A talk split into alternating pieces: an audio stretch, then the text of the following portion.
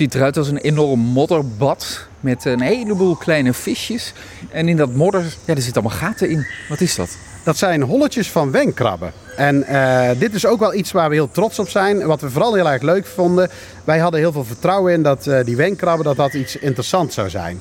En wat we heel erg leuk vinden is dat ook de bezoekers het heel erg waarderen.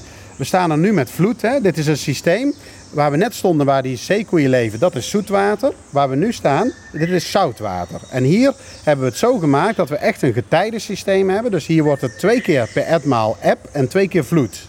En dat bootsen we dus heel precies na. En wat gebeurt er nu? We staan er nu met, met vloed eigenlijk nog en langzaam wordt het app. Dus als de bezoekers straks komen, dan zien ze die krabbetjes straks in hun element. Want die dieren, die komen zodra het water dan hè, een beetje terugtrekt, hè, wat er in, in de natuur dan ook gebeurt, dan komen die krabbetjes uit hun holletjes en dan gaan ze volop op zoek naar eten. Gaan ze indruk maken op de vrouwtjes, hè, dat is dat kenmerk. Dan ga je zitten zwaaien met je hand zo. Ja, ja, ja. ja.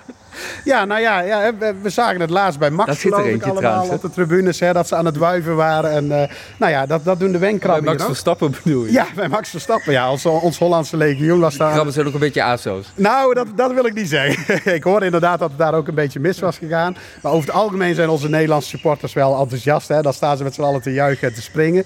Uh, nou, die krabben doen dat natuurlijk niet om die reden. Maar die proberen echt een vrouwtje uh, proberen ze, uh, te, te, trekken. En dan is het wel heel aanlokkelijk als je dus zo'n grote schaar hebt. Een imposante schaar. En daar wuif je mee van kijk mij eens hier. Hè, ik sta hier op mijn paasbest. En tegelijkertijd is het ook wel een beetje intimiderend voor andere mannetjes. Die denken van nou, die, uh, die kerel die heeft wel een enorme schaar. En net als met herten, ik moet misschien even een blokje omlopen. Ja, een groot gewei, daarmee is het te vergelijken. Dus kijken of ik dit, dit mega leuke, interessante verhaal om zeep kan helpen. Als ik mij nou verdiep ja. in de modder. Is dit Gelderse modder? Komt dit gewoon uit een, uit een gat ergens in, de, in het rivierengebied? Nou, we hebben zeker wel uh, Gelderse modder getest. Maar we hebben wel tien soorten modder getest. En dat hebben we gedaan met de Universiteit van, uh, van Wageningen. En helaas uh, voor Gelderland is de winnaar die uit de bus kwam... bleek toch een Friese klei te zijn.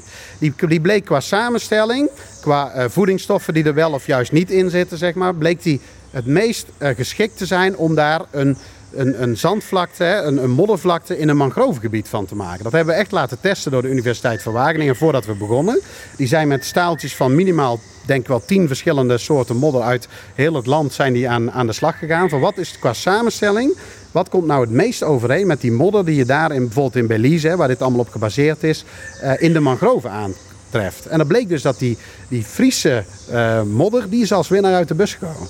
En waarom is dat belangrijk dat het een beetje, een beetje overeenkomt, of wel heel sterk overeenkomt misschien? Nou, het is heel erg belangrijk omdat uh, het qua voedingsstoffen, voedingswaarden en, en alle elementen die er in die modder zitten, moet het overeenkomen. Want uh, zo'n mangrovegebied, als dat bijvoorbeeld uh, als je hele rijke modder zou hebben, dan krijg je misschien bijvoorbeeld weer heel veel algengroei en zo, wat in, in, in, in het wild dus ook niet zou voorkomen. Het is heel belangrijk dat die modder qua samenstelling, dat die heel erg lijkt op wat je daar in Belize vindt. Want dan kom je zo dicht mogelijk bij de natuurlijke situatie. En wij proberen hier natuurlijk heel erg dicht bij dat natuurlijke systeem te komen. Even een heel andere vraag, maar dat schiet me nu te binnen. Nu ik denk, het is hier zo lekker warm. Ja. 25 graden, dat zit hier jaar rond. En uh, bijvoorbeeld ook de bush, continu verwarmd. Ik zit te denken aan die gasprijs. Joh. Gaan jullie dat wel redden deze winter? Nou, dat is uh, op zich een goede vraag. We hebben gelukkig heel uh, verstandig ingekocht. Dus wij hadden, we hadden geen glazen bol. Niemand had dit kunnen voorspellen. Hè. De, de, ellende in de Oekraïne heel erg natuurlijk. Maar we hebben met wat geluk gehad dat wij op het moment dat de prijzen heel laag waren... heeft onze manager TD heeft toen ingekocht energie en dat voor een aantal jaren vast laten leggen. Dus daar hebben we gelukkig nu geen last van.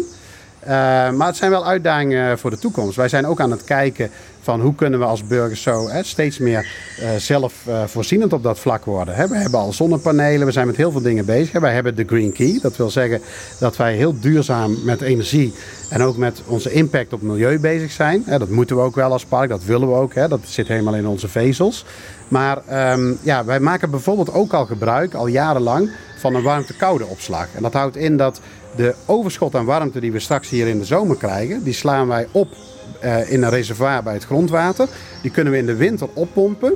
En dan kunnen we die, hoeven die nog maar een heel klein beetje te verwarmen. En dan kunnen we het gebruiken. Warmtepompje erbij. Nou ja, hè, dat, dat we, hoeft veel minder. En het, het omgekeerde effect. In de winter heb je natuurlijk een overschot aan kou. Dat slaan we dan op. Bij, en dat gebruiken we bijvoorbeeld weer als we moeten koelen.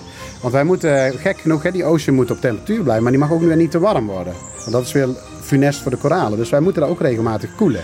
En door dat systeem van die warmte-koude uh, opslag... Uh, hebben we onze energieverbruik al enorm gereduceerd.